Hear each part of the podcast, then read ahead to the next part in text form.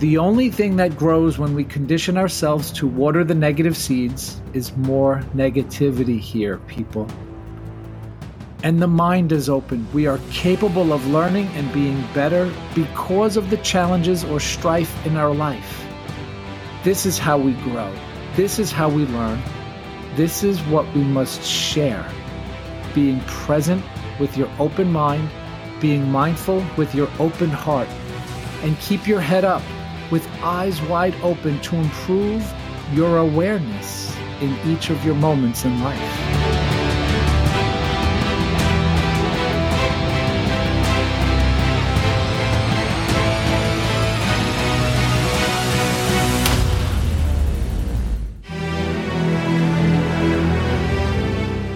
My name is Michael Shikatano, and this is Right Here, Right Now, a podcast to inspire the learner inside each of us. In a world that is full of so much information, we will help find and package that information so that you can use it in your lives every day in practical ways.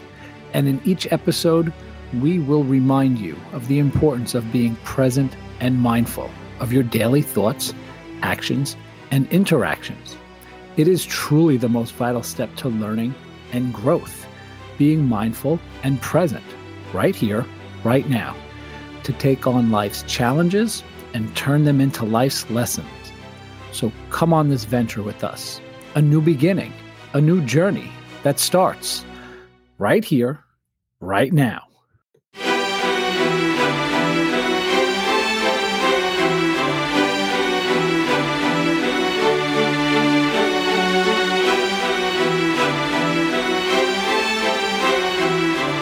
Welcome back, people. I am Michael Shikatano, your host of Right Here, Right Now, the podcast that helps to discover and employ ways of turning life's challenges into life's opportunities. Today's mindful moment is designed to help with this often difficult way to approach life and all of its obstacles. One of the mantras or values or virtues that I often share here is the capacity to open our minds and our hearts to be better positioned to learn and grow and evolve into the best versions of ourselves. This practice can be a tremendous help in getting in the habit of having a better outlook on how we can handle life's challenges. I say habit because some of us immediately close up and tighten up when things go awry. We are conditioned to behave and react in certain ways to almost any stimulus. We may do this because we were inadvertently taught this by our parents or other family members, and we believe our bodies and minds strongly believe that this is the best way, maybe the only way that we approach life and all of our obstacles. Sometimes we're so good at this that we respond in this uptight and closed minded way, even when things go well. What do I mean by this? Example You're planning a wonderful celebration for a family member that has achieved a huge milestone in life. And the weather looks like it's going to rain all day long. Windy, sideways kind of rain.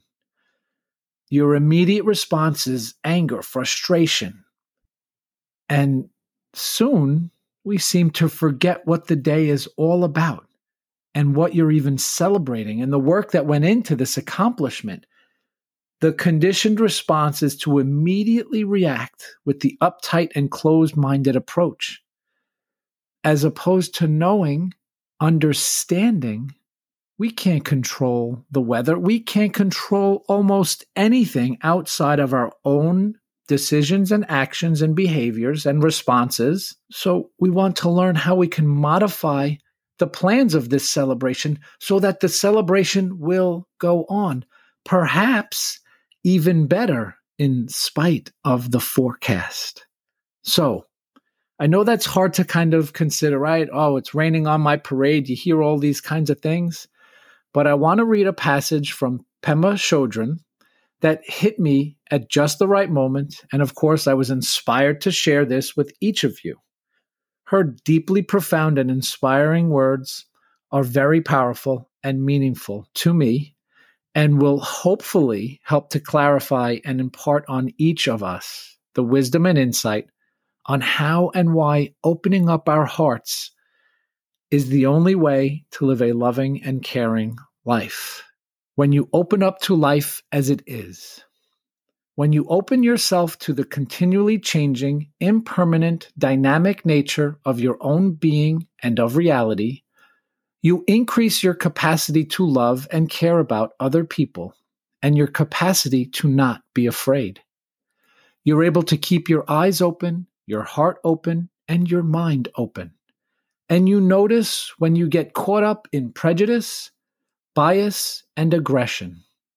You develop an enthusiasm for no longer watering those negative seeds from now until the day you die and you begin to think of your life as offering endless opportunities to start to do things differently. I love how she adds the open eyes here, right? The awareness of what you are feeling in response to life's obstacles or circumstances, again, outside of your control. The heart is open so that we're no longer yearning to water the negative seeds, as she puts it. This is the self compassion here, people, and being okay with and less reactive to the situation that needs your attention. The only thing that grows when we condition ourselves to water the negative seeds is more negativity here, people. And the mind is open. We are capable of learning and being better because of the challenges or strife in our life. This is how we grow. This is how we learn. This is what we must share. Being present with your open mind, being mindful with your open heart, and keep your head up with eyes wide open to improve your awareness in each of your moments in life. Be present and be mindful in this mindful moment, right here, right now. Thank you all for joining us. We'll see you next time.